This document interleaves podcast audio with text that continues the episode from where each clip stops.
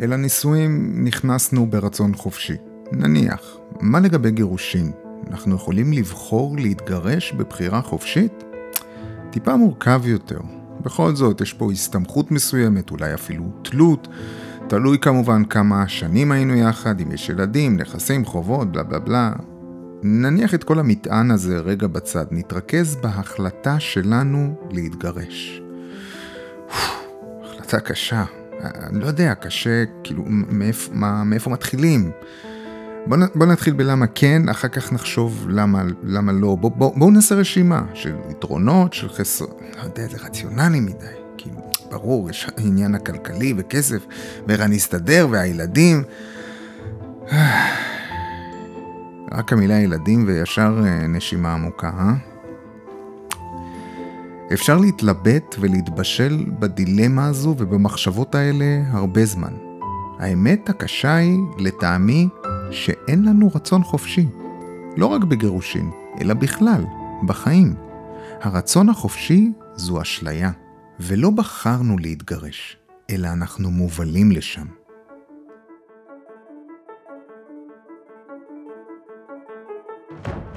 אנחנו בהחלט מרגישים שיש לנו רצון חופשי. הנה עובדה, אני יכול עכשיו לבחור אם להתגרש או לא.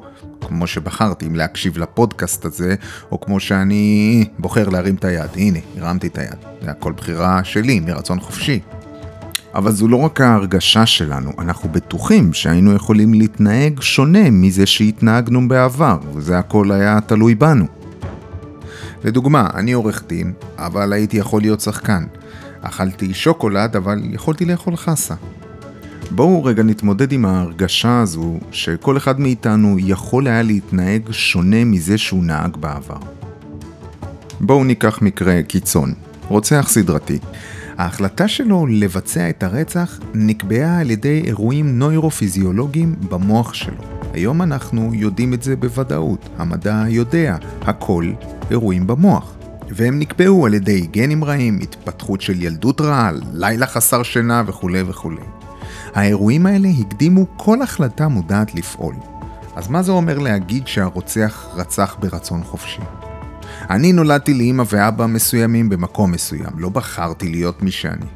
אם אני הייתי נולד עם אותם נוירונים של הרוצח הזה במוח, או אם היו לי גנים רעים או ילדות רעה מאוד, סביר להניח שגם אני הייתי הופך לרוצח סדרתי. אפילו אם אני מוצא שהתנהגות של אדם מבחילה, אני חייב להודות שאם אני הייתי מחליף איתו מקום, אטום עבור אטום, אני הייתי הוא. לא היה בי שום חלק נוסף שהיה מתנגד לדחף להרוג אנשים תמימים. או במילים אחרות, הבחירות שלנו או הפעולות שלנו הן תוצאה של הרבה סיבות קודמות. יש פה שרשרת של סיבה ותוצאה.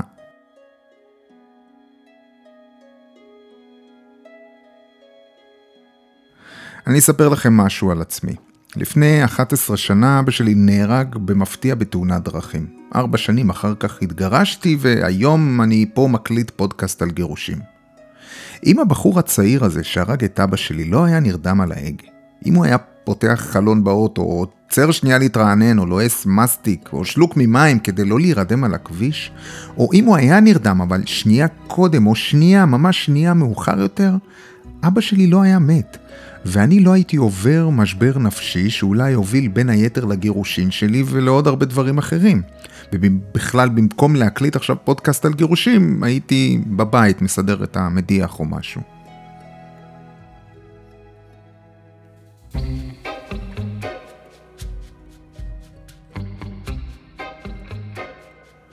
מכל התיאור הזה עולה השאלה אז איפה לעזאזל הבחירה החופשית שלי?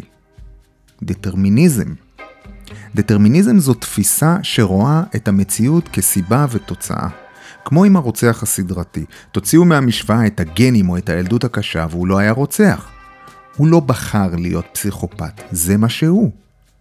הבעיה בראייה דטרמיניסטית היא שהיא שוללת אחריות פלילית. אנחנו משמיטים את הבסיס של הטלת אשמה. אם אין רצון חופשי אז אין אחריות, אין אחריות פלילית. אם הרוצח רוצח כי נוירונים וילדות וגנים והוא לא בחר להיות מישהו, אז הוא לא אחראי לזה. וזה מה שהרוצח התיאורטי שלנו יטען גם מול השופט. הוא יגיד, אדון השופ... אדוני השופט, העולם דטרמיניסטי, לא הייתה לי שום בחירה ולכן אני לא אשם. השופט ישמע את זה, יהרהר ויענה לו, hmm, אתה צודק, באמת אין לנו שום בחירה בעולם הזה. אבל אז גם אני נתון תחת הדטרמיניזם הזה ואין לי שום בחירה ואני מרשיע אותך.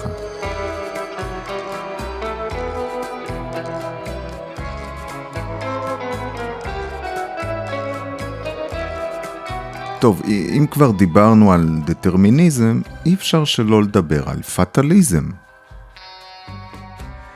גם דטרמיניזם וגם פטליזם מאמינים שאין רצון חופשי.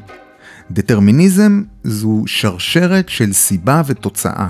פטליזם אומר שהכל קבוע מראש. הגורל או אלוהים קבעו כבר הכל. כל מה שקורה וכל מה שיקרה קבוע מראש ולבני האדם אין שום השפעה. מכתוב, אין טעם להתנגד. אנחנו רק עוקבים אחרי מסלול שאלוהים או הגורל קבעו לנו מראש. בדי... ביהדות יש דיונים מאוד עמוקים בסוגיה הזו, של הרמב"ם וחז"ל ועוד כמה פחות חכמים. בואו ניקח דוגמה. כשחוצים את הכביש, פטליסט לא יסתכל לצדדים כשהוא חוצה את הכביש, כי הכל קבוע מראש, אין טעם להסתכל. דטרמיניסט כן יסתכל, כי כל פעולה תשפיע על הפעולה הבאה. איי, די, נו, בחייאת, גם את החופש לחשוב שיש לנו חופש לקחת לנו. איזה פודקאסט מדכא, אלוהים. מי אני? מה אני?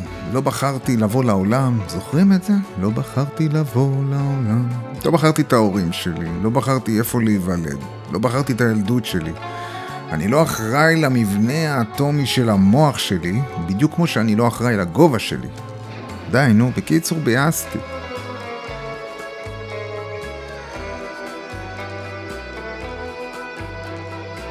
גם אין לנו שליטה על המחשבות שלנו. מחשבות פשוט מופיעות בתודעה. מה תחשבו עכשיו אם אני אומר, אל תחשבו על תפוח אדום. אל תחשבו על תפוח אדום. על מה אתם חושבים עכשיו?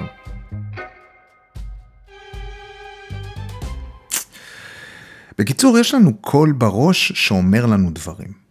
אתם עכשיו מקשיבים לי, אבל לי יש תחרות עם הקול הזה שלכם בראש. תוך כדי שאתם מקשיבים לי עכשיו, אתם מתחילים לחשוב על כל מיני דברים, כמו האימייל הזה שקיבלתם בעבודה ומטריד אתכם, או כל דבר אחר. מחשבות פשוט נוצרות בתודעה, אנחנו לא יוצרים אותן, כי אחרת היינו צריכים לחשוב על מחשבה לפני שאנחנו חושבים אותה. אם אנחנו לא מסוגלים לשלוט במחשבה שלנו, ואנחנו לא יודעים מה היא תהיה לפני שהיא מתעוררת, אז איפה הרצון החופשי שלנו?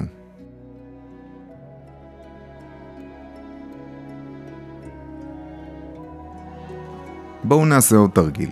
תחשבו על עיר, בכל מקום בעולם. אל תדאגו, לא הכנסתי לכם רמזים מוכמנים.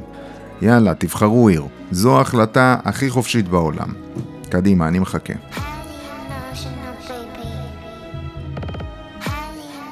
אוקיי, בחרתם? יש מלא ערים בעולם, אף אחד לא הפריע לכם, הייתם יכולים לבחור בכל אחת מהן.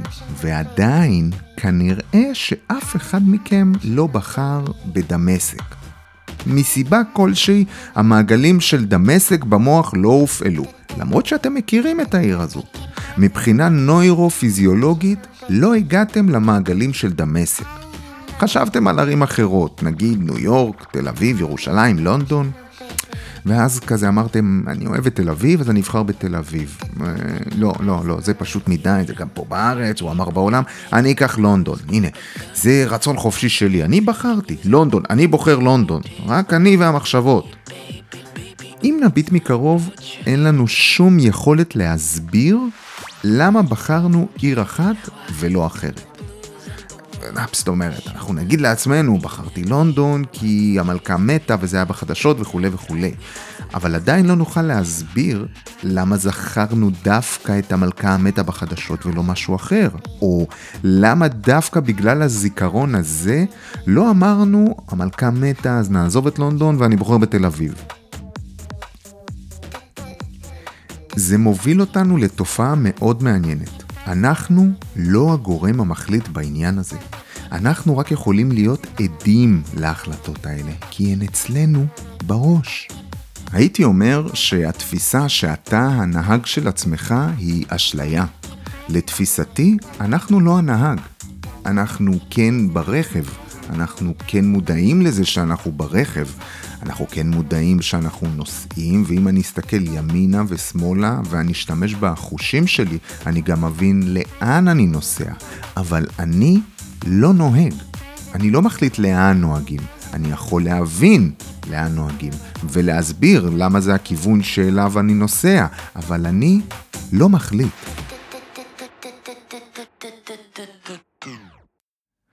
יש גישה שאומרת, עזוב שטויות, נו, בחייאת עכשיו. כל עוד זה בתוכי, בגוף שלי, זה חלק מהרצון החופשי שלי. מה עכשיו אתה נהג, נוהג, אוטו, הכל בתוכי. אבל גם זה לא נכון. האם אתם מחליטים כמה כדוריות דם לבנות אתם מייצרים? אתם בכלל חושבים על זה? ברור שלא, אבל זה עדיין אתם, זה עדיין הגוף שלכם, זה בתוככם, זה מה שעושה אתכם. אבל אין לכם שום שליטה על כל מה שאתם בנויים ממנו.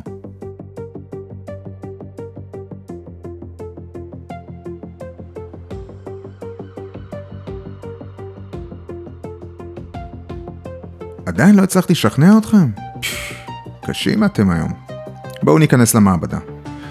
המחקר המפורסם ביותר שהוכיח שאין לנו רצון חופשי נערך על ידי פרופסור בנג'מין לובט.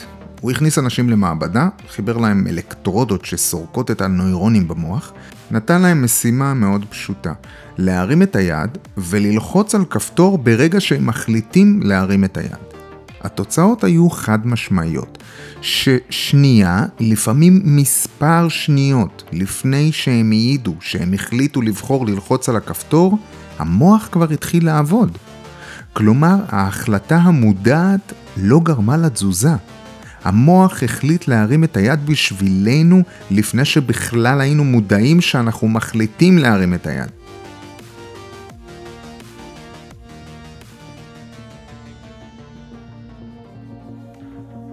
פרופסור יקיר אהרונוב הוא חוקר ישראלי מהמובילים בעולם שחקר את מכניקת הקוונטים ומקשר אותו לרצון החופשי.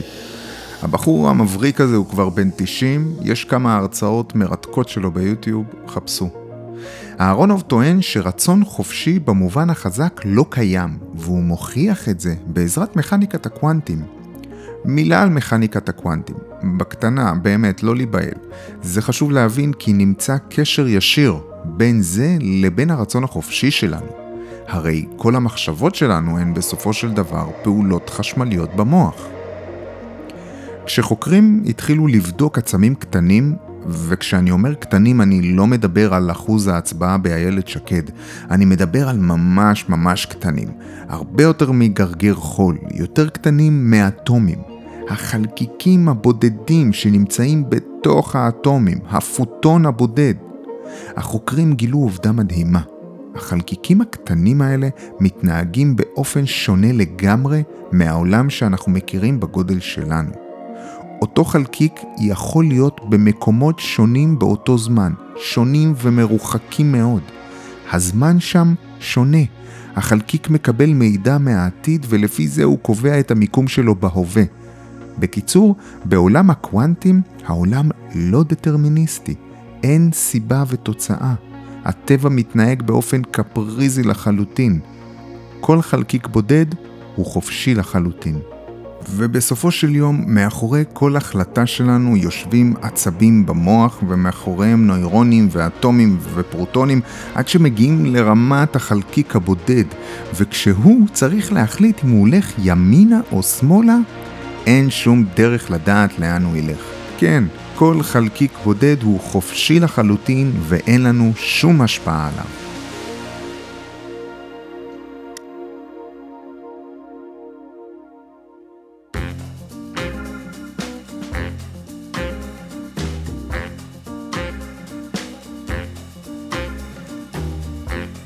בואו נסכם.